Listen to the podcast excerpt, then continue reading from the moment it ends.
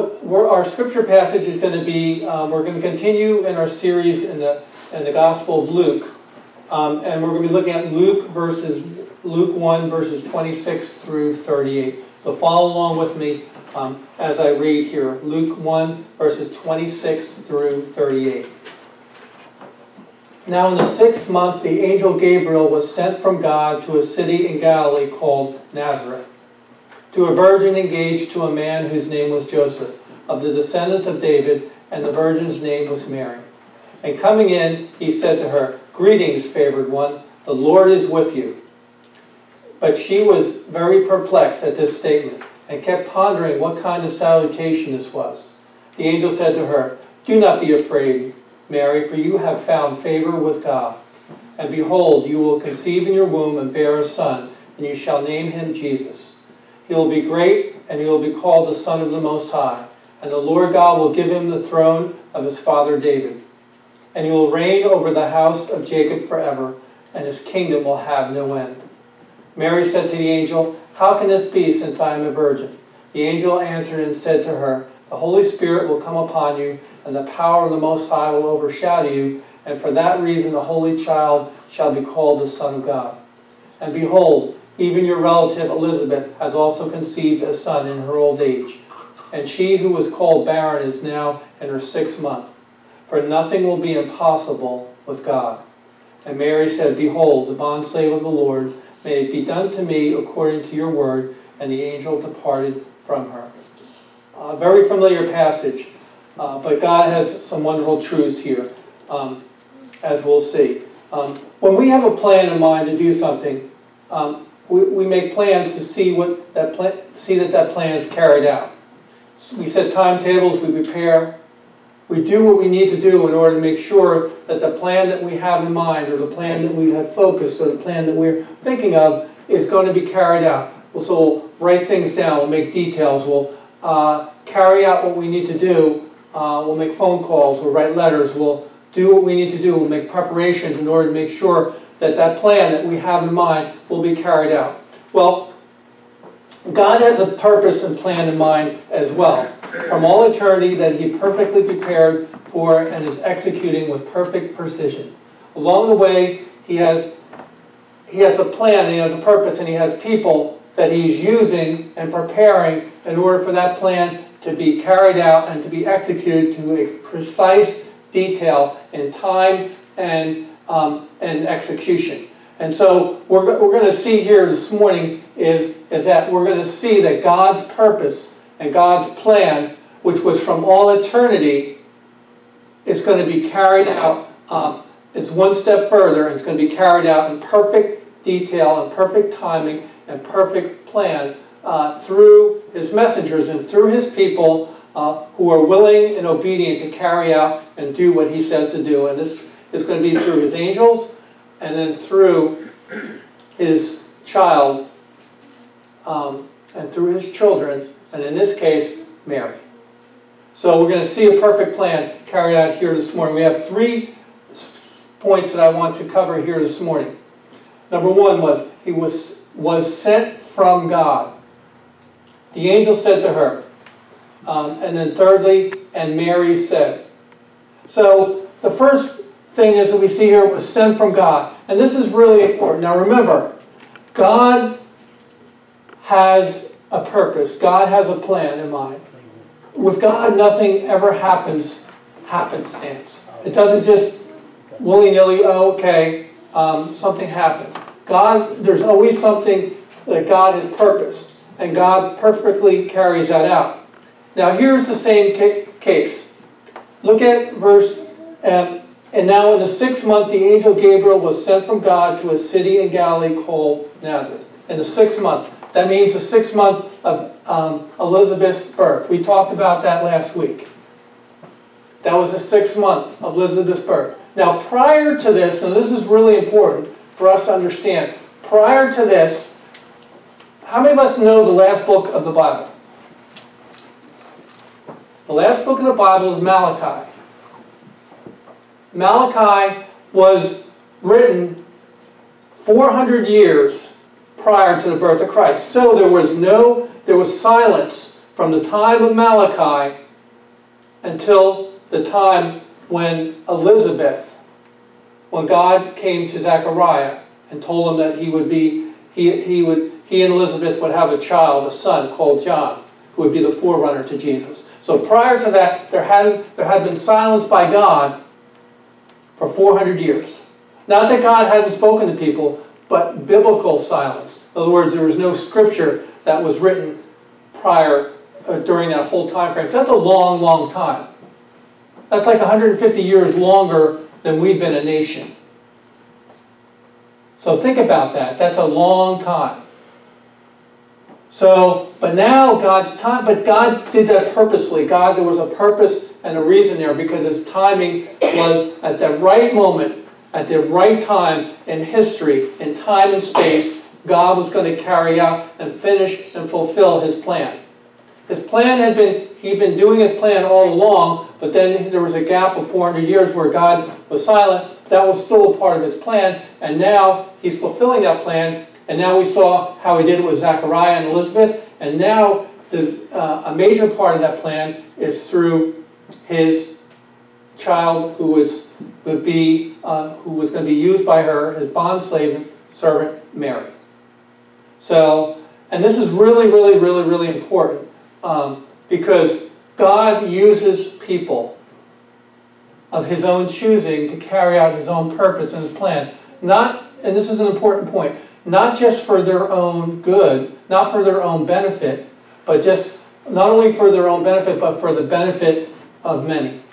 And not for that just in that time and space, but for, for generations and times and seasons that will go on for, for and throughout all eternity. So, and, and, we, and we need to think about that in, in terms of our own thinking. Because when God answers prayers for us, when God does things in our life, there's a purpose and a reason, not just to help us in that moment. It is to help us in that moment and to fulfill His purpose and plan, but it's not only just to help us, but it's also going to have an effect on others, and it's going to affect His church for um, not only for that moment, but for all eternity. So, and we need to look at it in that mindset. What God does is just not for the moment, but what God does is for all eternity. And there's a purpose and there's a plan. So we need to think beyond time and space in this little moment right here. And we need to look at the eternity of the bigger picture that God wants to accomplish and God wants to do. And so that's what's happening here this morning. Now, God sent an angel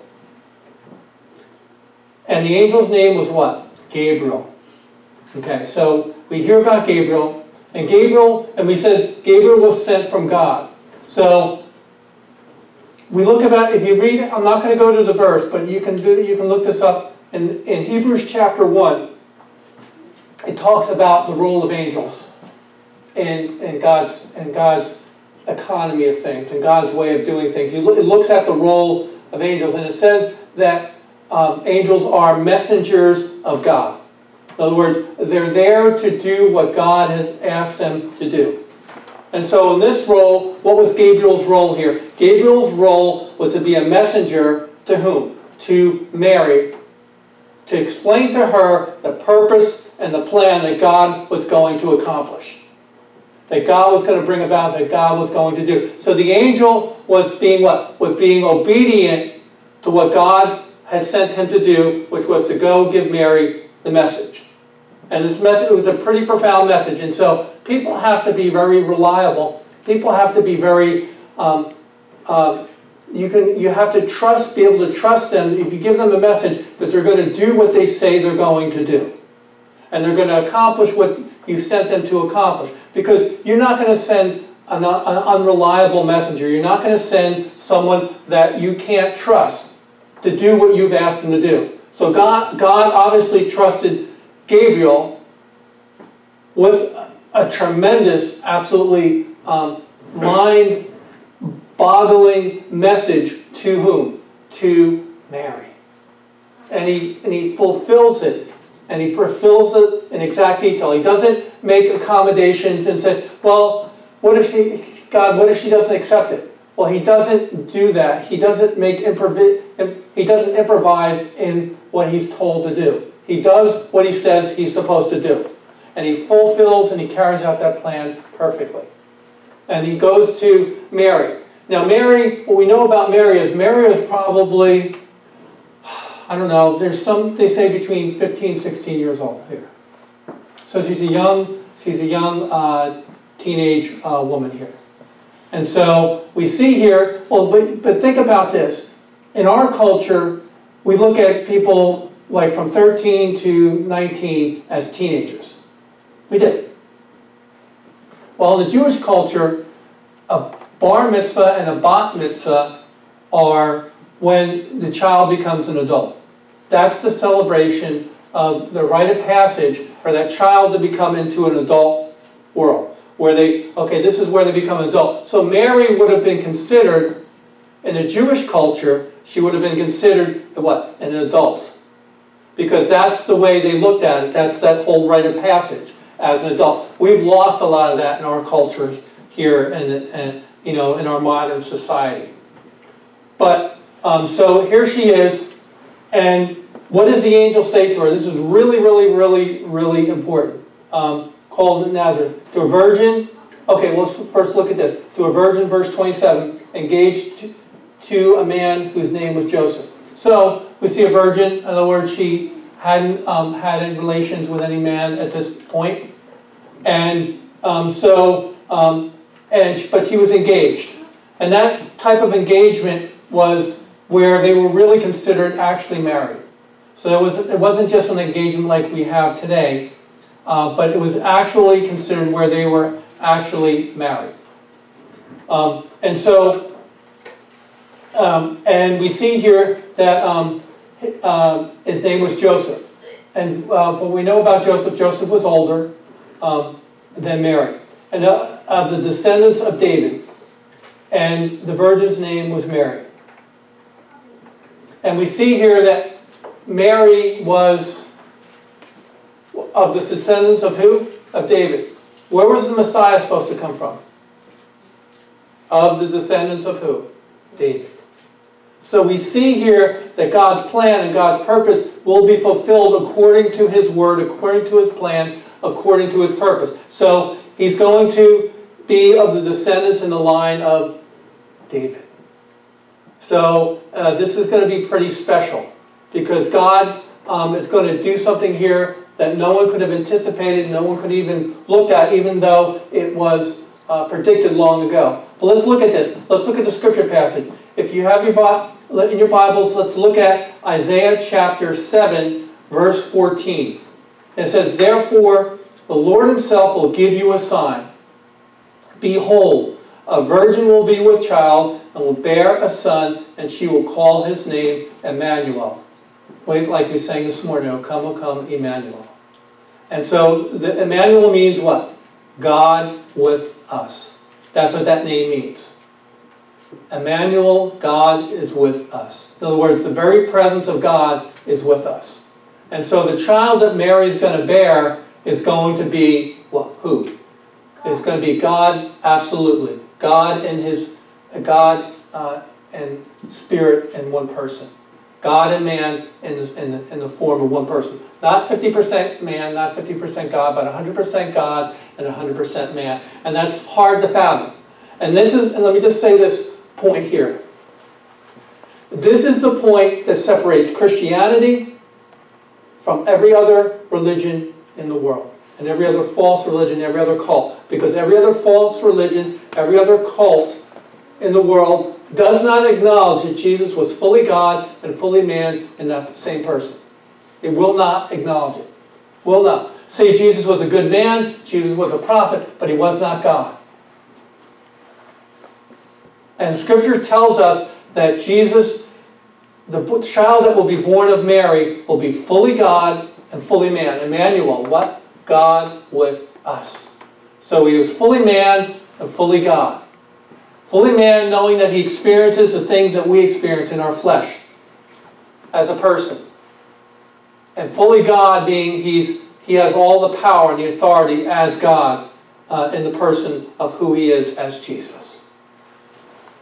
I, I mean, it's more elaborate than that. It's more, I, I can't, there's, vi- there's been volumes and volumes and volumes written on that. I can't begin to explain that in a, in a, in a brief, in a brief sermon. But the reality is, is that that's the essential truth of our gospel message, of our, of us as believers in the Lord Jesus Christ. That's why so many people have struggled with Christianity, because they cannot accept that God will come down and take on the form of a person and be dwelled in a person, and that he would be the way to God the Father. Well, let's go on here. And verse 28, and coming in, he said to her, Greetings, favored one, the Lord is with you. So here it is, this big angel. Well, we don't know how big he is. We don't know. I mean, we have pictures and ideas, but we don't know exactly how tall the angel appeared to be. I'm sure he was pretty imposing, but um, the reality was he was a stranger that Mary had never seen before, and was an angel, and I'm sure she recognized that he was an angel. And what was his first words out of his mouth? Greetings. In other words, salutations. Like it was a favorable greeting. Like whenever you come into somebody's presence or you meet somebody, you can either you can tell whether or not how they're going to receive you by the salutation or the greeting that they give you, can't you? You can tell what kind of mood they're in. You can tell what kind of um, uh, disposition they have by the, by the words that come out of their mouth or by their body language or by the way they present themselves when you first see them, can't you? You can. And so the reality is, is that the angel came to her with a, with a favorable greetings. Like, okay, Mary, this is going to be okay. Like it was favorable. You who are highly favored. What a wonderful greeting to be, to get from an angel. You're highly favored. Now, what, what, how many of us would like to hear that from God? I know we would, but you know what? The reality is, we are. We all are. According to His Word, we're all highly favored in God's eyes. We are. And I think, but we often don't hear that. We often don't realize that. That we're highly favored in God's eyes. But Mary needed to hear that because here she was. She had never seen an angel before, that not that we know of. And we, she hears, and she hears what the angel has to say. Greetings, you who are highly favored. So she was special in the eyes of God. She was special, and she was going to receive something special from God. And, and that's, I think, the way we need to look at even us, even in our own lives, is that when the God looks at us as being uh, favored, highly favored, and He has given us something special already. What? In the person of His Son, Jesus Christ, in our lives. And that they, and we look at Christmas time as a time of getting gifts and giving gifts and and that is special. But the great we already have the greatest gift that there is. And what is, what is that greatest gift? That greatest gift is salvation through the Lord Jesus Christ living and dwelling inside of us. You couldn't ask for a greater gift than that. And that's something that nobody can ever take away. You know how sometimes you get a gift and then somebody takes it back? Well, the gift that we have is the gift of salvation, the gift of His Holy Spirit inside of us. And nobody's ever going to take that away. Because we're favored and we're special, what? In the eyes of Him. But let's go on here. It says, But she was perplexed at this statement and kept pondering what kind of salutation this was. So she couldn't quite, quite figure it out. She knew it was a positive, she knew it was a positive greeting, it was a positive salutation, it was a positive approach to her, but in her own mind, she had never seen this before. She said, well, what does this mean? What's going on here? What's going to happen? And I'm sure she had no anticipation in her mind that scripture in Isaiah um, 7.14, I'm sure didn't come across her mind. I'm sure she wasn't thinking about that. But she was trying to figure it out, but she was open to whatever that greeting was, whatever that message was, whatever that situation was, she was open to it. But she was still, nonetheless, I don't know. It's not that she had doubt, but she was just trying to figure things out. So often we do that too, right? When, when God um, has a message for us or when God tries to speak to us, we try and figure that out. And sometimes we don't always understand it, do we? I know I don't. Sometimes God wants to speak to us and we don't always know what He's saying. I mean, God wants to speak to us and give us that which is right and good in our lives, but we don't always understand. Uh, when God speaks to us, we don't always understand what that is, do we? I know I don't. But God wants us to understand, and He's going to show us how to um, receive and understand what He wants for us. Um, the angel said to her, verse 30, Do not be afraid, Mary, for you have found favor with God. So he's trying to allay her fears, he's trying to calm her fears. He says, Do not be afraid, Mary, for you have found favor with God. And at that moment, Mary didn't, Mary's fear, you know, you know her, her, her, maybe her worry about what, what, what, what, what is this, was calmed down because she heard that the calm and toning voice of the angel was, Do not worry, Mary. Do not be afraid, for you have found favor with God. It's going to be okay, Mary. It's going to be okay. We got this in control. I got this in control. And what God was saying was, you know, I got this worked out, Mary. I know what I'm doing. I got, God's got a plan here. God's got a purpose. And it's a good plan. It's a good purpose. And to think about, you know, and I, I always reminded of this verse. And um, always reminded of, you know, with Jeremiah uh, 29 11. For I know for I know the plans I have for you, plans to prosper, not to harm you, to give you a future and a hope. Memorize that verse. Hide that verse in your heart. Because that's the truth. I know the plans I have for you, plans to prosper you, not to harm you, to give you a future and a hope. You know when Jeremiah wrote that? Jeremiah was known as the, the weeping prophet. And because Jeremiah's life, because he gave a message to God's people, but God's people wouldn't receive it. And often God, Jeremiah was rejected. But even in the midst of that, God, Jeremiah still spoke a positive message of hope and encouragement, didn't? And that's the same way it is with us. Even though sometimes we go through challenges and difficulties and hardships, God has a positive message and He has a positive plan for us. But we sometimes lose because we're in the midst of the we're in the midst of the struggle, we're in the midst of the, the difficulty, and we're in the midst of things that are challenging, and we can't see the greater plan or the greater purpose that God has. But we have to know and we have to understand and we have to receive it in our hearts, even though maybe we don't understand that God's purpose and God's plan is good whether we can see the full picture or not. God's purpose and God's plan is good, and we have to trust Him for that. We have to trust Him for that. And it's so important, folks, even in the midst of our trials, even in the midst of our difficulties. Because what does the scripture say? It says in, in, Romans 8, it says, For he works all things together for good for those who love God and those who are called what? According to his purpose. His purpose. Not our purpose, but His purpose. Let's go on here. It says, and behold, and this is like probably the most, one of the most profound messages that can ever be found. And behold, you will conceive in your womb and bear a son, and you shall name him Jesus. You know what the name Jesus means? It means he will save his people from their sins. That's what Jesus means. We see that in the Gospel of Matthew.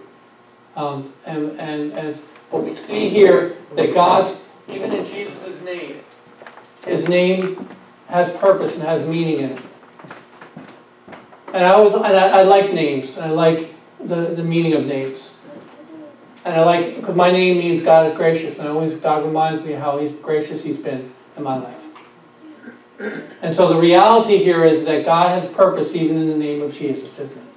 Because Jesus' name says, speaks to what he is going to do, what he came to do. Was to save his, what, his people from their sins and reconcile them back to God, bring them back to God in a right relationship with him. And he will be great. Look at, look at what God has said. He will be great and will be called the Son of the Most High. In other words, he will be great. In other words, he's going to be a person of stature. In other words, he's going to be a person of character. He's going to be a person of notoriety. He's going to have position.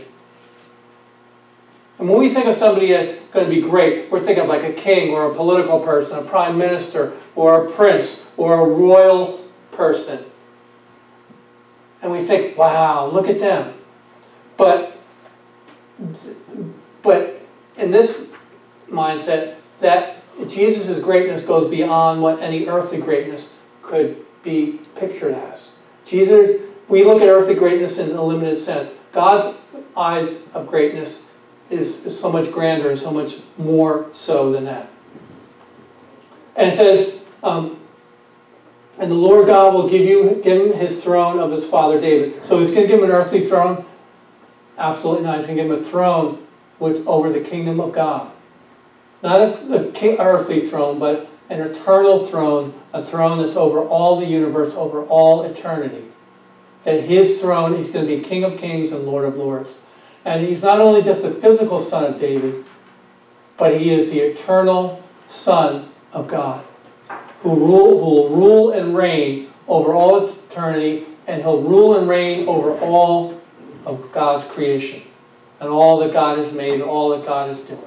So, how great a privilege is that for Mary? Could you imagine that when she heard that? Wow. Here she was highly favored, and I'm sure she didn't imagine or couldn't even have thought or even brought that up in her own mind, conjured that up in her own mind, what God was going to do.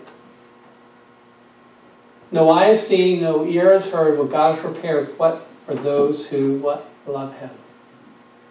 No eye has seen, no, no ear has heard what God has prepared for those who love Him. Mary couldn't have conceived.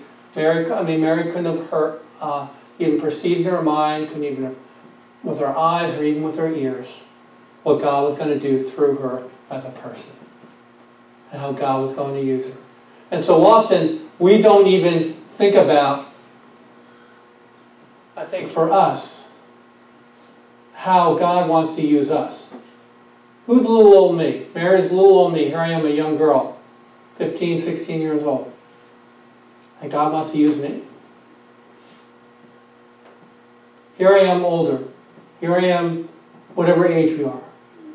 And God wants to use me? Yes, He wants to use each one of us. And do we have significance? And do we have purpose? Absolutely. What we, does what, what we do matter? Absolutely. In the course of eternity, what we do matters. Every little thing, every little um, thing matters in the course of time. There's a song. Um, Caleb loves Caleb loves the, the song where it says, it, it's even in the little things. Even in the little things that God can use us and to do greater things. And we may not think they're significant, but in reality, they are. And so, because um, we look at the light of all eternity, it comes out and it turns out that what those little things do is they have to bigger things someday and greater things. Because without those little steps in between, there's no greater things. But let's go on here. So we see here that he's going to be uh, of the son of the throne of David. And he will reign over the house of Jacob forever, and his kingdom will have no end. So he's going to rule over the house of Jacob. The house of Jacob, what does Jacob's name mean? Jacob's name means, uh, what's another word for Jacob? It means Israel. So if you look at, if you look at when the angel wrestled with God in, in, back in the Old Testament, back in Genesis. God changed his name, and he changed his name from Jacob to what? Israel. So he's going to rule over the house of what? Israel, God's house. God, meaning not just the Jewish, physical Jewish nation of Israel, but God's people, meaning his eternal people, his people for all eternity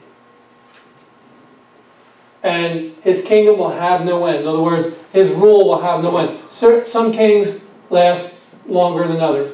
Like, for example, like Queen Elizabeth's probably been um, on her throne probably 60 plus years. A long time. Longest of any monarchy, uh, any English monarchy.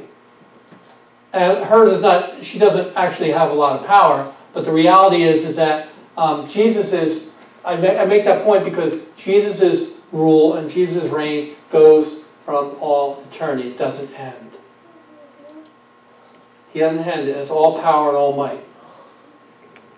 Verse 33, it says, 34, it says, And Mary said to the angel, How can this be since I am a virgin? She was saying, How can this be? How can the possibility of this be? Was she questioning God's ability to do this? What she was saying was is that I don't understand. She wasn't questioning God's ability to be able to do it like Zechariah did.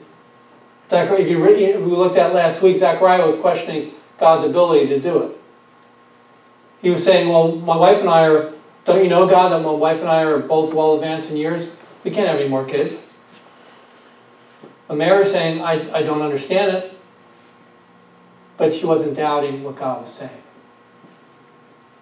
And that's the difference. The angel said to her, The Holy Spirit will come upon you, and the power of the Most High will overshadow you. For that reason, the Holy Child shall be called the Son of God. So, in other words, God's going to supernaturally, through His Holy Spirit, put a seed inside of Mary. The seed of God. So the child that will be born will be fully God and fully man. The person of the Lord Jesus Christ. And it says, and the power of the Most High will overshadow you. For that reason, the Holy Child will be called the Son of God. In other words, God's holy child. God, literally God's Son. Emmanuel, God with us.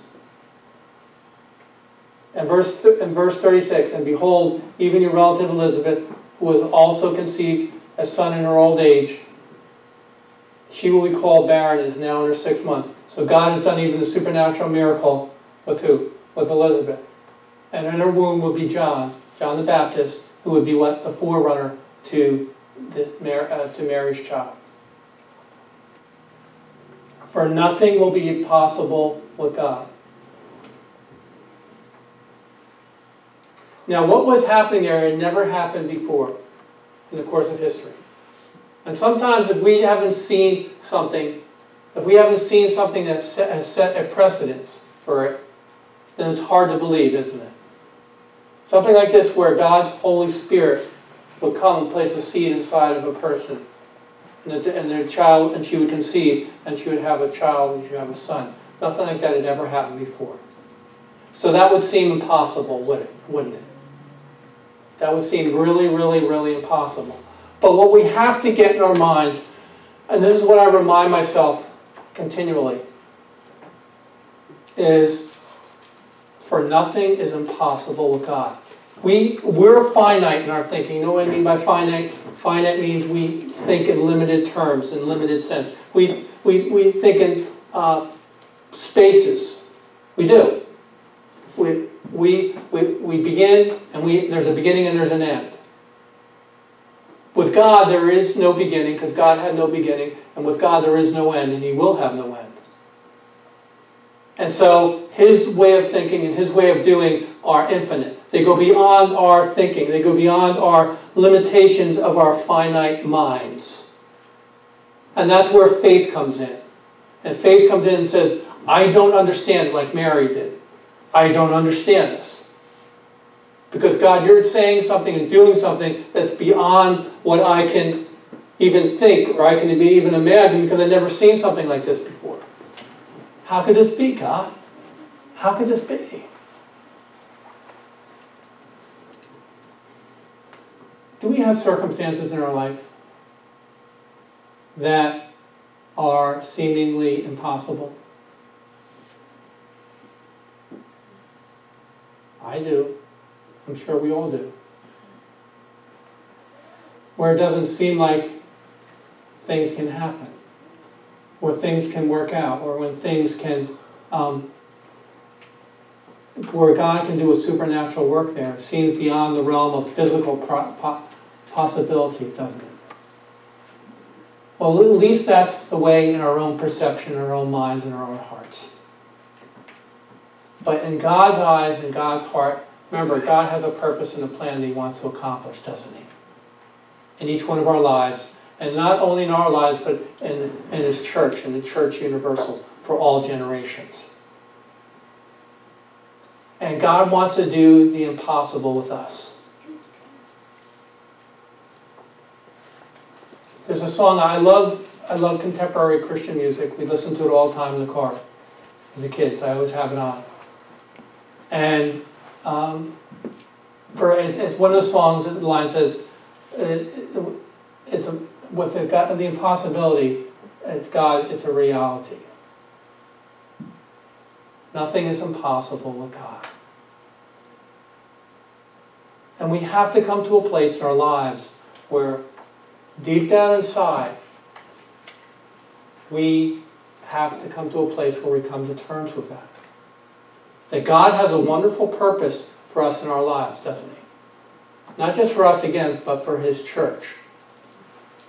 And that He wants to accomplish in us that which is seemingly impossible.